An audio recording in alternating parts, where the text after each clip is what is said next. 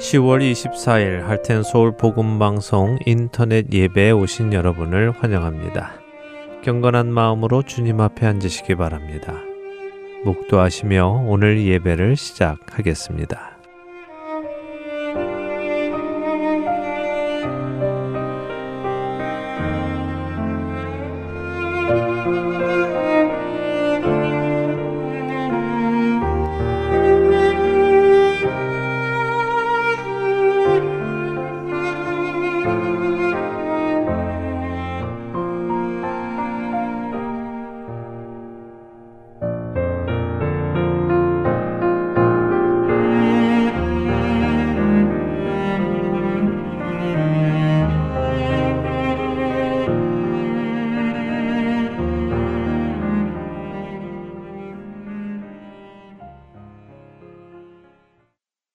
목소리로 주님을 찬송하겠습니다. 새 찬송가 80장, 새 찬송가 80장, 통일 찬송가는 101장입니다. 통일 찬송가 101장, 천지에 있는 이름 중 찬송하겠습니다.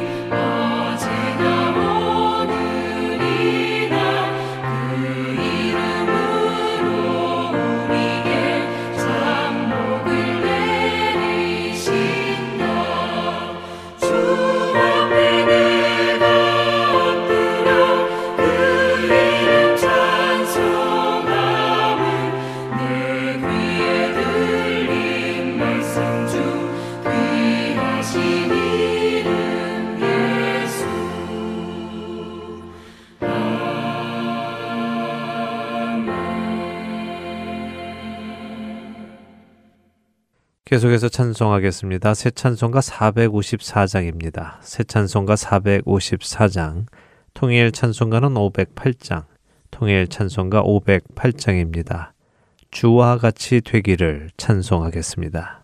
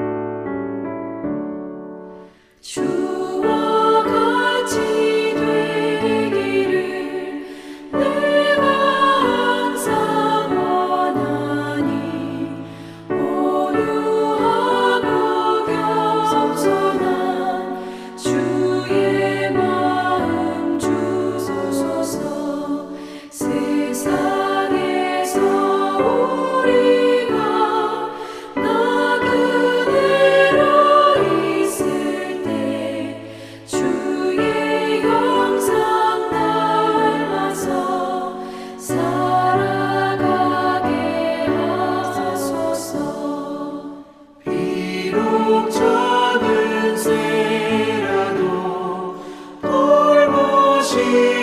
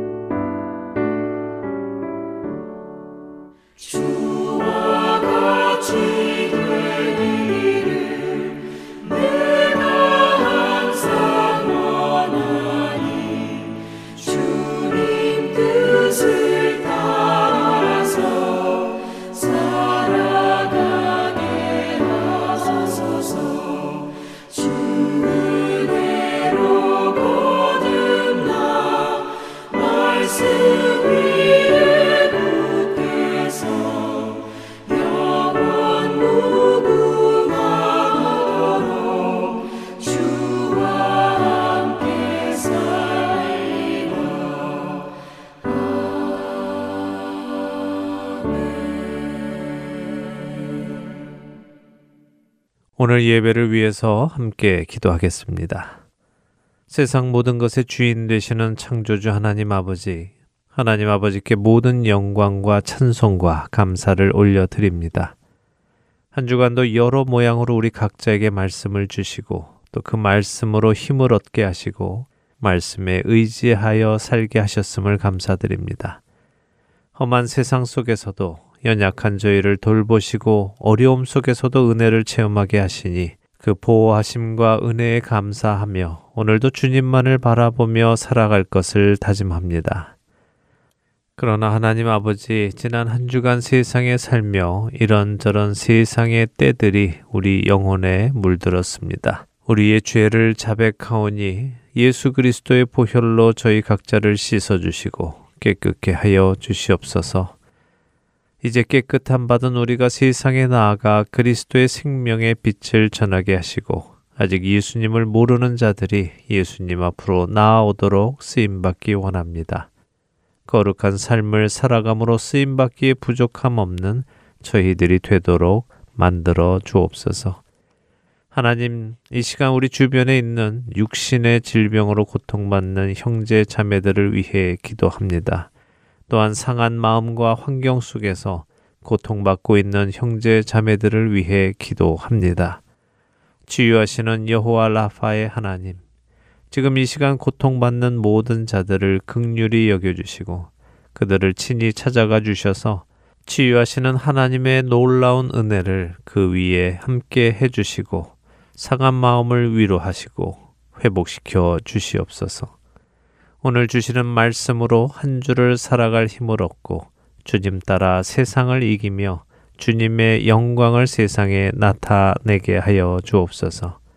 그 일을 우리를 통하여 행하실 하나님 아버지를 찬송하며 우리를 구원하신 예수 그리스도의 이름으로 기도드립니다. 아멘. 계속해서 찬송하겠습니다. 새 찬송가 286장입니다. 새 찬송가 286장. 통일 찬송가는 218장입니다. 통일 찬송가 218장. 주 예수님 내 마음의 오사 찬송하겠습니다.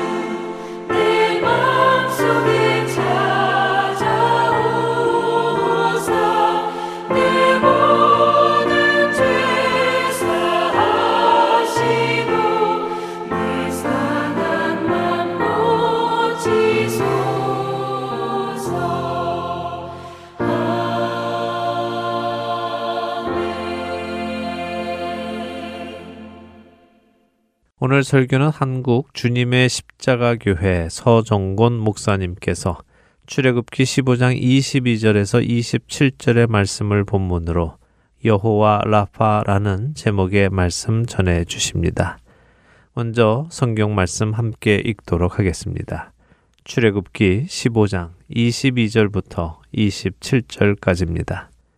출애굽기 15장 22절에서 27절입니다. 다 찾으셨으면 함께 읽겠습니다.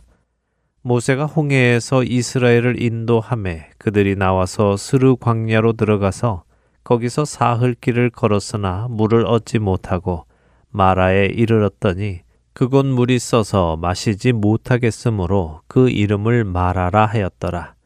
백성이 모세에게 원망하여 이르되 우리가 무엇을 마실까 하매 모세가 여호와께 부르짖었더니 여호와께서 그에게 한 나무를 가리키시니 그가 물에 던지니 물이 달게 되었더라.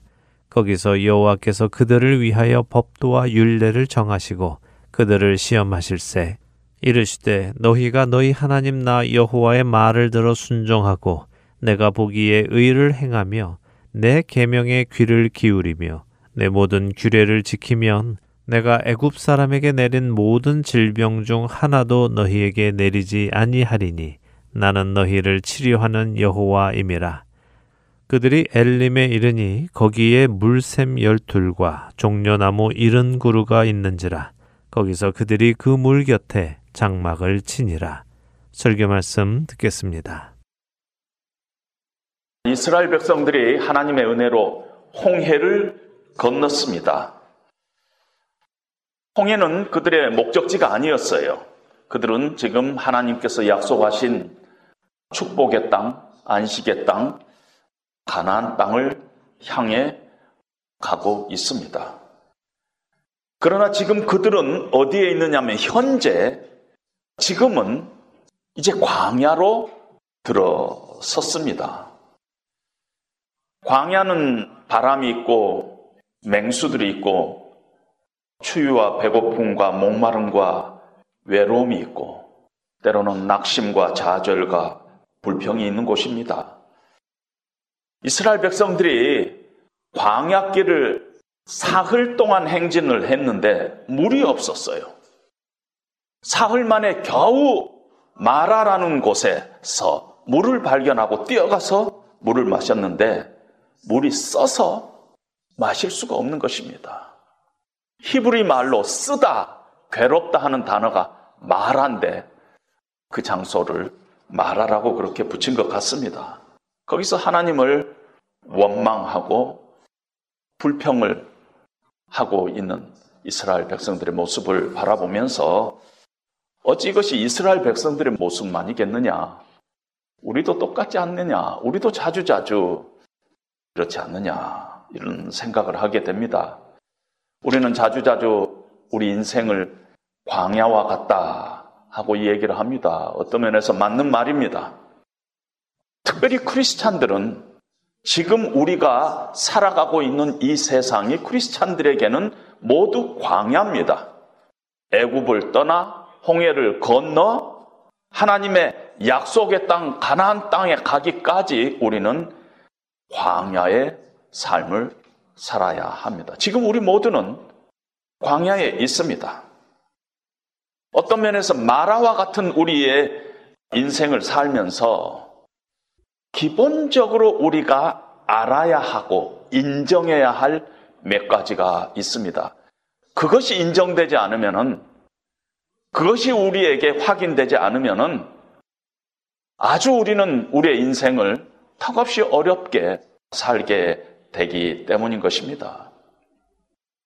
첫 번째로 우리가 인정해야 할 것, 우리가 알아야 할 어떤 지혜는요, 말하는 피할 수 없는 우리 인생의 현실이다. 이건 리얼리티다 하는 것을 인정해야 합니다. 믿는 사람이나 믿지 않는 사람들이나 인생을 살면서 말하는 반드시 겪게 되어 있습니다. 왜냐하면 하나님께서 우리 인생을 만드실 때 하나님께서 인생을 형통한 날도 있게 하고 공고한 날도 병행하게 하셨습니다. 웃을 때가 있으면 울 때가 있고 기쁠 때가 있으면 슬플 때가 있고 잘 될 때가 있으면 잘 안 될 때가 있게 하나님께서는 우리 인생을 그렇게 만드셨습니다. 여러분 찬송가 559장에 보면은 사철의 봄바람 불어 있고 이런 찬송가죠. 근데 그 찬송가의 영어 제목은요. O Happy Home 행복한 가정이라는 제목을 우리 한글로는 사철의 봄바람 불어 있고 이렇게 번역됐습니다. 그리고 그 2절 가사에 보면은요. 기쁨과 서름도 같이 하니 이런 가사가 있잖아요. Sorrow and joy we are sharing among us. 그러니까 우리 인생이라는 것이 아무리 행복한 가정이라도 그 안에 참 기쁨도 있고 서름도 있고 그렇습니다. 미국에서 목회하면서 여러 장로님들이 함께 이렇게 동역을 했지만은 그 중에 한 장로님은 늘 찬양을 인도하던 늘 하나님의 은혜 가운데 그렇게 뜨거웠던 그런 장로님이 계십니다.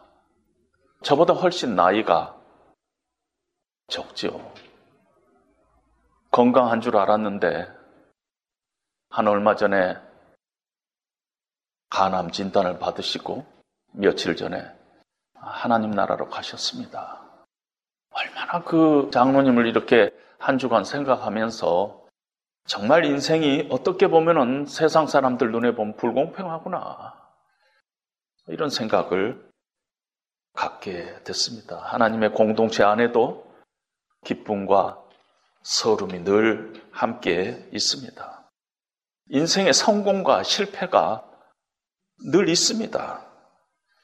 불과 사흘 전에 이스라엘 백성들은 애굽의 군대를 홍해에 장사 지내는 영적인 승리를 체험했습니다. 그리고 사흘 만에 지금 하나님에 대해서 불평을 털어놓는 영적인 실패 가운데로 지금 떨어지고 있습니다. 어떤 면에서 성공과 실패가 같이 있다는 것입니다. 정상적인 것은 아니지만은 우리 크리스찬들도 늘 불평과 찬양 사이를 왔다 갔다 하는 이런 광야의 삶을 살고 있구나 하는 것을 우리가 받아들일 수밖에 없다는 것입니다. 우리 인생은 이렇게 업앤 다운이 있습니다. 산 꼭대기가 있으면은요, 골짜기로 내려와야 될 때가 있다는 것입니다. 기다림의 시간, 목마름의 시간, 괴로운 시간이 우리에게 찾아오고 우리는 산 꼭대기에서 반드시 내려와야 하는 것이 우리 인생의 현실이다. 그걸 우리는 예측하고 인정해야만 합니다. 우리가 광야 같은 인생을 살면서 인간관계 때문에 낙심한 적이 많이 있습니다. 아, 믿을 만한 사람이고. 그래서 다 맡겼는데 뒤통수 치더라. 그럴 줄 몰랐다. 그래서 상처받고 실망하고 차라리 고양이한테나 내 마음을 줘야지 하는 사람도 생기고 그것이 우리의 인생의 현실이라는 것입니다. 그러나 분명한 건 우리가 인생을 살면서 특별히 사람에게 실망하지 않고 살 방법이 없는 거 여러분 아시죠? 따라서 오히려 우리가 어떻게 사람에게 늘 실망할 수밖에 없는 우리의 인생 가운데서 어떻게 그들과 더불어 함께 살아갈 수 있는 방법을 우리는 찾아가야 하는 그런 어려운 가운데 우리가 있습니다. 사도 바울도 많은 사람들에게 실망을 했습니다. 그래서 이제 그만할란다. 나 이제 포기했다. 그러지 않았어요. 예수님도 얼마나 실망 많았어요. 제자들에게 조롱당하고 배신당해서. 그래서 예수님 나 기분 나빠 죽겠다. 자기들의 죄를 위해서 내가 십자가에 죽으려고 하는데 저렇게 감사할 줄 모를까? 못해 먹겠다. 그러지 않았어요. 오히려 예수님은 요한복음 2장 25절에 친히 사람 속에 있는 것을 아심으로 자신을 의탁하지 않으셨어요. 사람 속에 뭐가 있는가를 예수님 잘 아시고 있기 때문에 사람에게 자기 자신을 의탁하지 않았다는 것입니다. 모세도 그렇죠. 홍해를 건넌 후에 바로 직전에 3일 전에 여호와의 종 모세를 믿었더라 하고 성경이 기록하고 있는데 바로 몇 센텐스 후에 사흘 후에 백성들이 모세에 대해서 원망을 하고 있습니다. 얼마나 실망이 됐겠습니까? 그래서 모세는 그래 너가 애국으로 돌아가려면 가라. 가서 잘해봐라. 나는 나 혼자라도 가나안 가겠다. 그러지 않았다는 것입니다. 이렇게 우리가 인생을 살면서 반드시 우리가 인정해야 되고 또 배워야 할 것이 우리 인생 가운데 어떤 모양으로 오든 마라의 쓴물은 피할 수 없는 우리 인생의 실존이고 현실이다 하는 것을 인정을 해야 한다는 것입니다. 두 번째로는요, 우리 인생 가운데 마라의 이 시간은 반드시 지나간다. 반드시 지나간다. 베드로 전서에 보면은요, 베드로 사도가 이렇게 말씀하십니다. 그러므로 너희가 여러 가지 시험으로 인하여 잠깐 근심하게 되지 않을 수 없겠으나, 잠깐 근심하지 않을 수가 없겠다는 거죠. 여러 가지 시험이 있지만 너희가 잠깐은 근심할 거라는 것이요. 기다림의 시간이 끝나지 않을 것 같은 느낌이 와요. 그러나 반드시, 반드시 지나가는 것이 하나님의 뜻이라는 것입니다. 오늘 본문은 23절에 마라의 그 쓴물을 만나서 이스라엘 백성들이 막 괴로워하는 그런 장면이 나옵니다. 그러나 불과 세절 이후에 그들이 엘림에 이르니 거기 물샘 열둘과 종려나무 이른 가지가 있었더라. 마라에서 엘림까지 거리가 10km예요. 낙타로 2시간이면 가는 거리예요. 거기에 엘림이 있었어요. 이스라엘 백성들이 마라의 쓴물을 경험하면서 이 어려움이 오랫동안 지속될 줄 알았어요. 그러나 마라의 쓴물은 곧, 곧 지나가도록 하나님께서 그렇게 역사하고 있다는 것입니다. 지금 우리는 거의 예외 없이 마라의 시간을 보내고 있습니다. 코로나19라는 마라의 시간, 기다림의 시간, 괴로움의 시간, 고통의 시간을 우리는 지나가고 겪고 있는데요. 분명한 게 있어요. 분명한 게. 이 마라의 시간은 반드시 반드시 지나간다는 것이 반드시 지나간다는 것입니다. 세 번째로 우리가 인정해야 될 것은요. 마라의 이 시간 뒤에는 마라의 뒤에는 하나님이 계신다는 것이에요. 하나님이 계획이 있고 그 가운데 하나님이 우리에게 주시고자 하는 축복이 그 안에 숨겨져 있다는 것입니다. 마라는 갑자기 이스라엘 백성들이 가다가 만난 사건이 아닙니다. 하나님의 의도된, 계획된 사건입니다. 성경에 보면은 거기서, 마라에서 하나님께서 이스라엘 백성들을 테스트했다고 기록하고 있어요. 25절에. 뿐만 아니라 거기서 마라에서 하나님께서 그들을 위해서 법도와 윤례를 정하셨다. 하나님께서 거기 마라에 대한 계획을 갖고 계신다는 것이에요. 거기서 이스라엘 백성들을 테스트하고 거기서 그들에게 법도와 윤례를 그들에게 가르쳐 주기 위한 하나님의 계획이 있다는 것입니다. 하나님의 의도된 장소가 마라라는 것입니다. 우리가 예수를 믿고 나서 그 다음에 하나님 앞에 설 때까지 우리가 하는 일은요, 하나님을 더 깊게 알아가는 것이에요. 그 과정이 우리의 성화의 과정이에요. 그런데 하나님께서는 우리가 하나님을 깊이 체험해가고 하나님은 어떤 분이신가 하는 것을 다 깊이 알아가는데 하나님은 마라를 사용하신다는 것입니다. 마라의 시간을 사용하시고 마라라는 곳을 사용하셔서 이스라엘 백성들을 테스트 한다는 것입니다. 여러분, 테스트는 괴로운 것이에요. 그런데 잘 준비하면 실력이 붙어요. 그렇죠? 어떤 사람, 물론 알아서 공부하는 사람이 있는데, 그건 뭐 아주 극소수고, 대부분의 사람들은 시험을 치면서 실력이 붙게 돼 있어요. 시험이 있으면 더 열심히 하고, 시험을 통해서 아주 실력이 붙게 돼 있다는 것입니다. 다윗도 시편에서 고난 당하는 것이 내게 유익이라 이로 인하여 내가 주의 윤례를 배우게 되었나이다. 이렇게 고백합니다. 욥도 많은 고난을 겪고 나서 마지막에 이렇게 고백을 합니다. 내가 죽게 대하여 귀로만 들었사온데 이제는 주님을 눈으로 배움나이다. 고난이 있기 전에는 내가 하나님을 머리로만 알았다는 것이.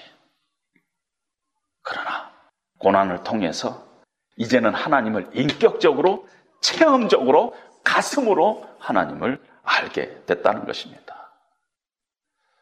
따라서 지금 말하는 기다림의 시간이고 안타깝고 어떤 면에서 낙심되는 자리지만 이 자리에 하나님께서 하나님의 선한 의도를 가지고 그 안에 우리를 복주시려는 하나님의 계획이 이 가운데 숨어 있다는 것입니다. 따라서 우리는 내 목표가 엘림이라고 생각하고 빨리 마라를 벗어나야 되겠다. 아, 그렇게만 생각하면 안 된다는 것입니다. 마라에는 마라 나름대로 하나님께서 거기에 큰 뜻을 가지고 우리를 축복하시려는 하나님의 참 지극한 그런 선한 의지가 이 안에 있다는 것입니다. 따라서 마라는 결코 엘림보다 못하지 않다는 것이에요. 지금 우리가 겪고 있는 코로나19의 마라의 시간이 코로나가 다 지나고 우리가 일상을 만약에 그대로 해보겠다면 그때보다 오늘 이 시간이 결코 못하지 않다는 것입니다. 왜냐하면 이 마라의 시간 동안 하나님께서는 우리를 연단하시고 우리를 훈련하셔서 하나님을 더 깊게 체험하는 하나님의 백성으로, 하나님의 거룩한 백성으로, 실력자로 하나님께서는 만드실 것이기 때문에 이 마라는 참으로 귀중한 곳이다. 이렇게 얘기할 수가 있습니다. 하나님께서는 이 마라의 시간을 통해서 두 가지를 목표로 하고 있어요. 우리 안에 애굽이 있어요.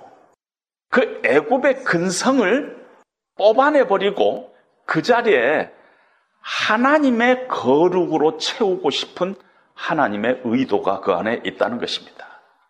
그리고 동일하게 지금 우리에게도 하나님께서는 동일하게 역사합니다. 예수를 믿지만은 우리가 우리 안에 죄의 근성, 애굽적인 것, 옛 본성, 옛 자아, 육신의 정욕, 안목의 정욕, 이생의 자랑 이런 것들 그대로 가지고 우리가 예수님 믿게 됐어요. 하나님께서는 이것들을 우리 안에 있는 애굽들을 이 고난을 통해서 계속 하나님께서는 다루시기를 하나님께서는 원하시고 계십니다. 우리 안에 그렇지 않아요? 예수님을 아주 어느 한순간에 극적으로 믿는 사람은 이런 게 없어요? 자기는 다 알아요. 내 안이 참 복잡하구나. 내 안에 어디에 있는지는 모르지만 그 뿌리가 어디에 있는지는 모르지만 이 안에 참으로 하나님이 싫어한 것들 많이 있구나 하는 것은 자기 자신은 알 수 있다는 것입니다. 하나님께서는 이 고난의 시간을 통해서 우리를 더 하나님 앞에 겸손하게 만들고 더 하나님을 의지하게 만들고 하나님의 거룩을 닮아가는 하나님의 거룩한 백성으로 만들어 가시기를 하나님께서는 원하십니다. 우리가 예수를 믿지만은 구원을 받았지만은 하나님의 이 치유의 손길을 우리가 체험하지 않고서는 그리스도인답게 살 수가 없습니다.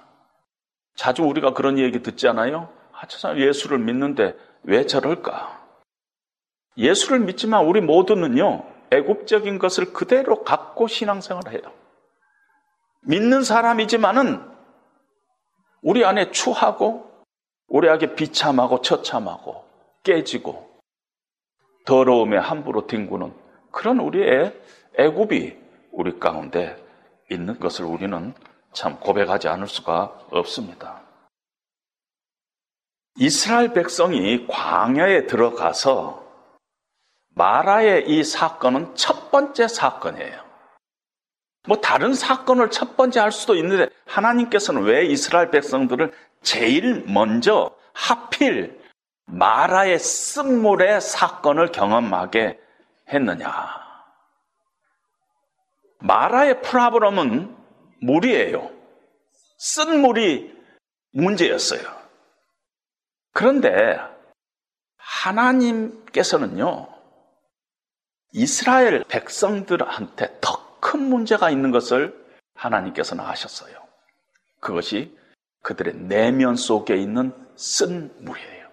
하나님께서는 이것을 딜링하고 싶었다는 것입니다. 하나님께서요, 믿는 자의 삶 가운데 여러 부분에 역사하십니다.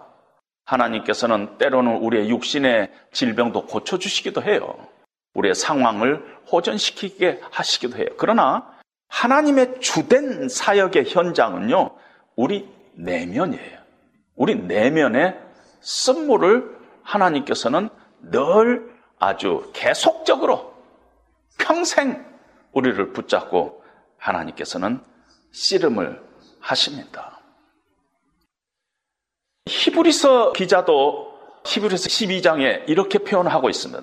너희는 하나님의 은혜에 이르지 못하는 자가 없도록 하고 또 쓴뿌리가 나서 괴롭게 하여 많은 사람이 이로 말미암아 더럽게 되지 않도록 주의하라. 우리 안에 쓴뿌리가 있는데 이 예수 믿는데도 쓴뿌리가 있는데 이 쓴뿌리 때문에 내가 너무너무 불행할 뿐만 아니라 다른 사람도 불행하게 하는 것. 그것이 있다는 것입니다. 왜 하나님께서 이렇게 마라의 쓴물을 첫 번째 사건으로 잡냐면요. 우리 안에 내면에 상한 것 가지고 있으면은 쓴물을 가지고 우리가 신앙생활하면 결코 신앙생활에 행복하지 않아요. 하나님은 우리가 행복하기를 원한데 우리 행복하지 않아요. 하나님께서 그걸 그만둘 리가 없죠. 별것도 아닌데 내 속에서 정말 올라오는 이 쓴물.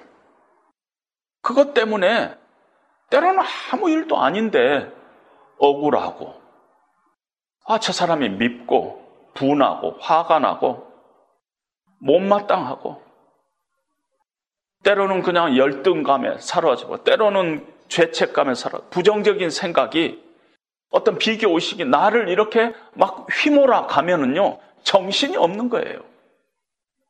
신앙생활 하면서 내 안에 쓴물이 치유되지 않으면은 그 내면이 박살이 나요. 평소 때 괜찮은 사람인데 한 번 쓴물이 올라오면은 모든 관계가 메스업되고요. 감정도 메스업되고 아, 저 사람이 왜 저럴까? 아, 저 사람이 이상하네. 이런 일들이 교회 공동체 안에서 심심치 않게 벌어진다는 것입니다. 마라는요, 원래 오아시스였다고 해요. 근데 거기에 유황이 섞여가지고 물 전체가 써서 못 먹게 됐다 하고 얘기를 합니다. 우리 마음속에 감정이 다 나쁜 거 아니에요. 사람들과의 이 관계가 다 나쁜 거 아니에요. 우리 마음이 다 나쁜 거 아니에요. 그런데 우리 안에 이 쓴물이 섞이면은요, 모든 감정이 뒤틀려 버리고, 모든 관계가 뒤틀려 버리고, 우리 인격조차도 그냥 막 메서 빼버리는 것이 우리의 삶 가운데 자주 자주 목격합니다. 그렇게 되면은 이상하게 나는 신앙생활 열심히 하는데 내 자신이 행복하지 않고 나 때문에 남들도 힘들어하고 그런 일들이 우리의 내면의 문제가 잘 치유받지 못하면 자주자주 생기는 그런 것이라는 것입니다. 바로 이런 이유 때문에 하나님께서는 이스라엘 백성들을 첫 번째 마라의 쓴물로 데려오신 것 같습니다. 그걸 제일 먼저 치유해야 되겠다. 그게 어떻게 생겼는가 몰라. 내 속에 깊은 이것이 도대체 어떻게 생겼는가도 모르는 거 있어요. 그걸 하나님께서는 다루시기를 원한다는 것입니다. 내면의 쓴물이 치유되지 않으면요, 절대 우리 마음속에 평강이 없어요. 그리스도인이 되고 나서 첫 번째 경험이 하나님의 평강을 경험하는 것인데, 내면에 쓴물이 있으면요, 하나님의 평강이 경험이 안 돼요. 관계 회복이 안 돼요. 대충 지낼 수는 있어요. 그런데 진정한 관계, 진정한 자식과 부모와의 진정한 관계, 남편과 아내 사이의 진정한 관계, 성도와 성도 간의 진정한 관계는 안 일어나요. 쓴물이 있으면. 뿐만 아니라 영적인 성장이 일어나지 않습니다. 쓴물이 우리의 생명력을 갉아먹어 버려요. 교회를 그렇게 오래 다녔는데도 어느 때 쓴물이 확 올라오면은 그냥 초신자보다 못한, 불신자보다 못한 자리로 떨어집니다. 성숙이 돼 있지 않아요. 신앙적인 행위로 덮을 수는 있어요. 그러나 어느 때 쓴물이 한번 올라오면 확 다른 사람으로 변한 것을 우리는 자주 봅니다. 자주 실족하고 자주 시험에 듭니다. 별것도 아닌데 섭섭해하고 별것도 아닌데 억울해하고 별것도 아닌데 화나고 하나님 앞에 이렇게 쓴물이 나오는 것 중에서 원망이라는 걸로 많이 나오는데 원망이라는 단어는요 영어로 complain 우리가 원망하다는 뜻도 되지만 이상하게 원망이라는 단어 두 번째 뜻은요 머무르다 이런 뜻이에요. 원망 안에요. 뭔가 악한 것이 머물러요. 악한 것 뭘까요?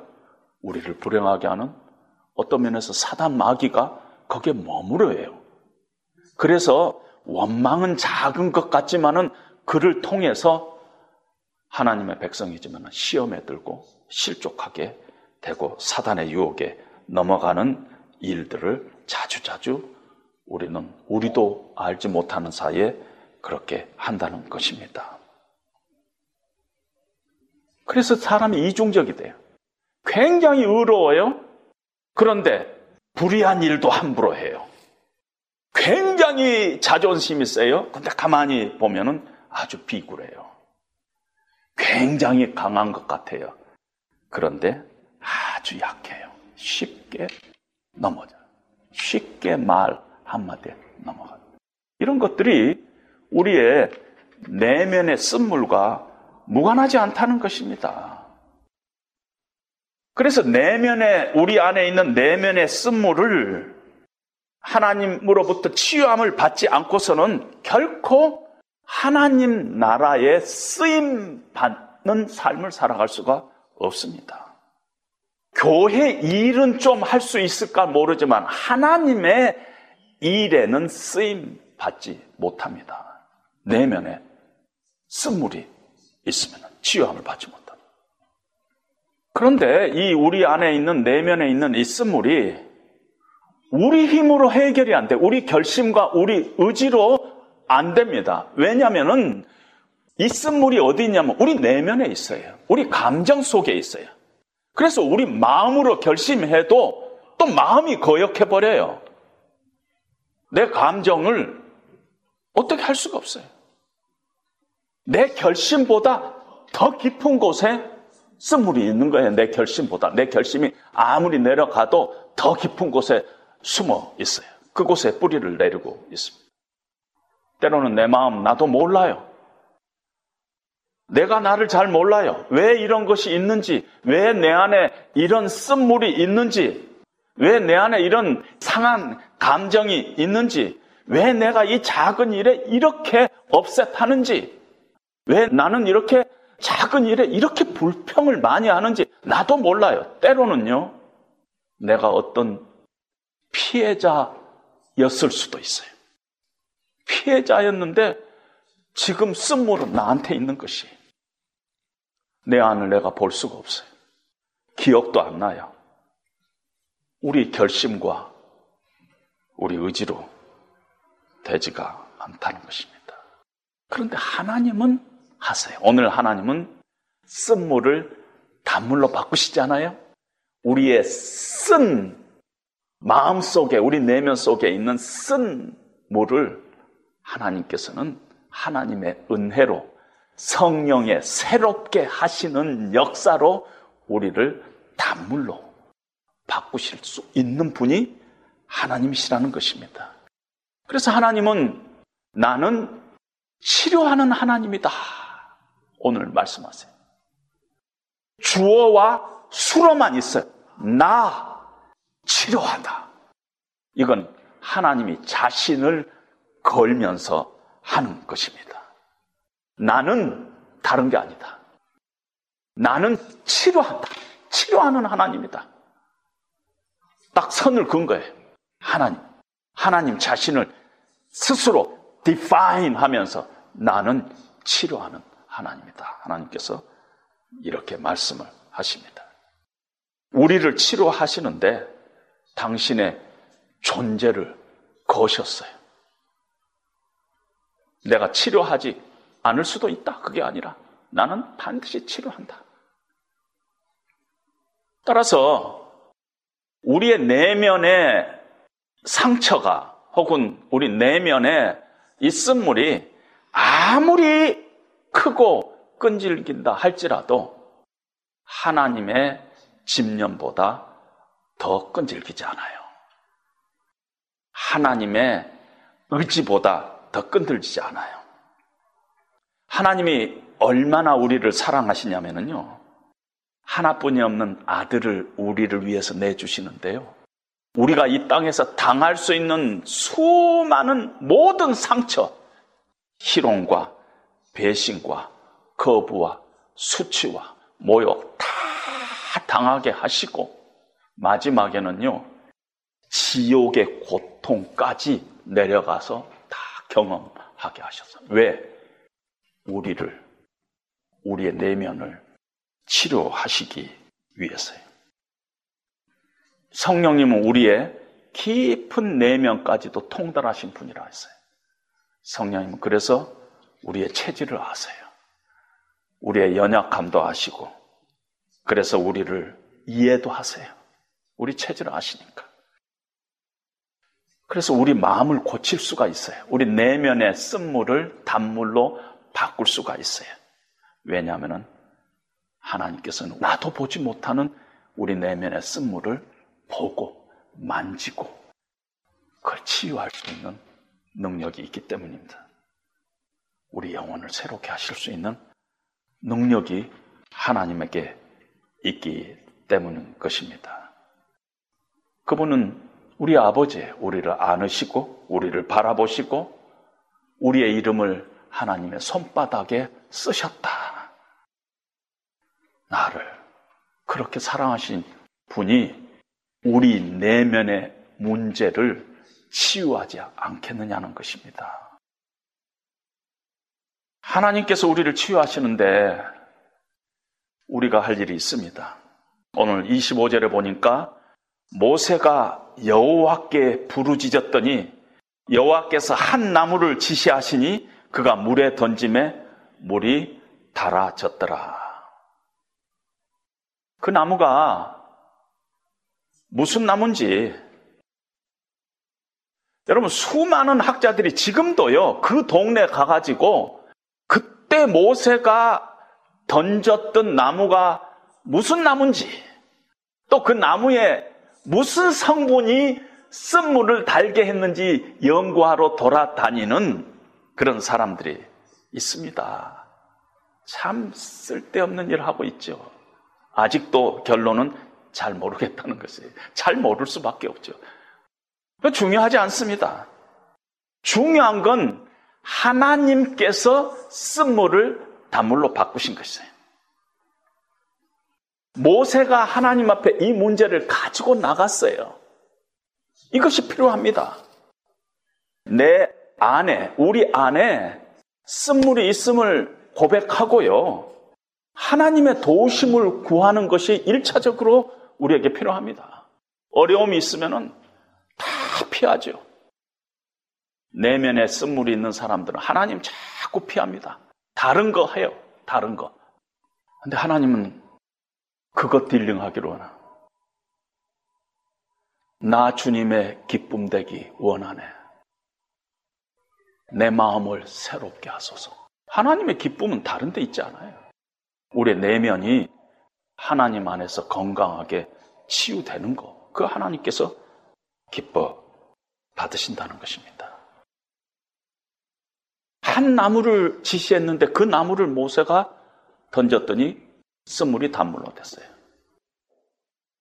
한 나무를 하나님이 지시했는데 이 지시한다는 단어가 토라라는 단어를 쓰고 있는데 이 토라라는 단어는 하나님의 말씀을 우리는 토라라 그러잖아요. 그러니까 하나님 앞에 우리의 연약함을 가지고 하나님의 도우심을 강구하고 하나님의 말씀을 펴고 있는데 하나님의 말씀을 펴고 그러기 전까지는 아무것도 모르는데 하나님께서 이렇게 말씀을 통해서 보여주시는 것이죠. 이렇게 보여주시는 것. 아, 이것이 나의 내면의 상처구나. 그걸 하나님 앞에 내고 하나님 앞에 그 말씀 하나님 앞에 내려놓고 하나님의 치유하심을 우리가 간구하면 하나님께서 성령께서 그때 역사하셔서 우리의 속 사람을 하나님의 능력으로 새롭게 하시는 그런 역사들이 일어납니다. 우리의 내면의 쓴물이 단물로 바뀌었다 하는 것이 크리스찬의 간증의 대부분이에요. 우리가 다른 간증 많이 하지만 실제 가만히 들어보세요. 간증의 대부분은 이렇게 하나님께서 나를 새롭게 하시고 치유하셨다는 것이. 이것은 영적인 사실입니다. 하나님의 은혜를 체험하는 사람들이 늘 고백하는 것이 하나님께서 내 속사람을 그의 성령의 능력으로 새롭게 하셨다, 고쳐주셨다 하는 것입니다. 그래서 사도 바울은요, 에베소 교회한테 편지하면서 내가 너희를 위해서 내가 쉬지 않고 기도하는 것은 너희 속 사람이 성령의 능력으로 새로워지기를 원하노라. 그것이 사도 바울이 교회에 향한 기도예요. 매주 우리가 설교가 끝나고 목사님이 축도를 할 때 성령의 감동, 감화, 교통, 새롭게 하시는 역사가 우리를 새롭게 하시는 하나님의 역사가 우리 가운데 있지 않고서는 우리가 결코 행복한 신앙생활, 하나님의 기쁨이 되는 신앙생활 할 수가 없습니다. 우리가 마라의 시간을 지나가고 있는데요. 이 시간 동안에 인내를 온전히 이루어야 합니다. 많은 실패가요. 대부분의 많은 실패가 끝까지 버티지 못하고 중간에 포기해서 실패하는 경우가 많이 있습니다. 아주 오래된 이야기인데요. 안데스 산맥에 비행기가 추락했습니다. 음식이 다 떨어져 가지고 그들이 살아남기 위해서 거기에 생존자들을 하나하나 제비 뽑아 가지고 그 사람을 잡아 먹으면서 생존을 했습니다. 그리고 오랜 시간이 지나고 나서 그들이 구출이 됐는데 그 장소에서부터 6마일 떨어진 곳에 리조트 호텔이 있다는 것을 알게 됐어요. 바로 그 가까이에. 조금 더 찾아봤으면 됐을 텐데, 그냥 포기하고 거기에 있는 것입니다. 따라서 우리는 특별히 마라의 시간을 지날 때 우리는 포기해서는 안 돼요. 낙심하지 말고 문제 붙잡고 씨름하지 말고 사람 붙잡고 씨름하지 말고 하나님의 선하신 계획이 이 가운데 있다는 것을 믿음으로 고백하면서 하나님 말씀 붙잡고 우리는 순종의 나무가지를 하나님 앞에 던져야 합니다. 그동안에 열심히 일하고 내 이웃이 누군가 이 어려운 가운데서 보면서 내가 도와줄 수 있는 것 하나라도 열심히 사랑하면서 돕고 열심히 운동하고 마스크 꼭 끼고 이렇게 우리가 지내가야 한다는 것입니다. 우리의 목적지가 엘림은 아니지만은 10마일 요 아래에 거기만 가면은 10km만 가면은 엘림이 있었어요. 따라서 지금 우리가 할 일은 keep on going, keep on going, 인내를 온전히 이루어야 합니다. 반드시 내 인생의 쓴물을 단물로 바꾸시는 그런 간증이 우리 가운데 있을 것입니다. 그런 날을 기대하면서 오늘도 하나님을 신뢰하면서 믿음으로 우리에게 주신 하나님의 은혜를 붙잡고 온전히 인내를 이루어 가시는 저와 여러분들이 되시기를 주님의 이름으로 축원드립니다.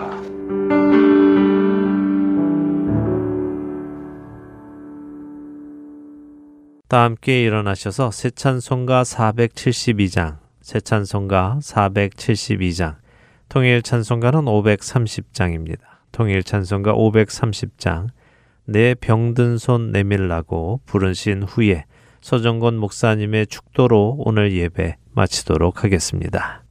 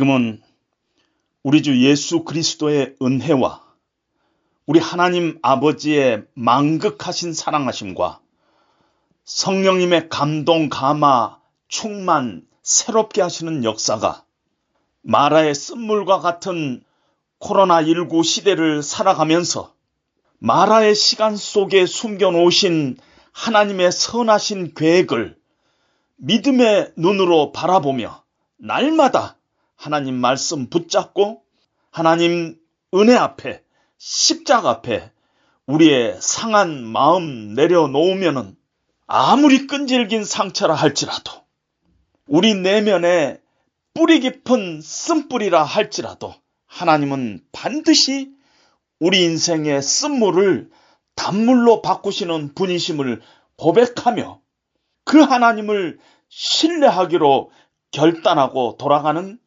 사랑하는 죄 백성들 머리 위에 이제로부터 영원토록 함께 하시기를 간절히 축원하옵나이다. 아멘.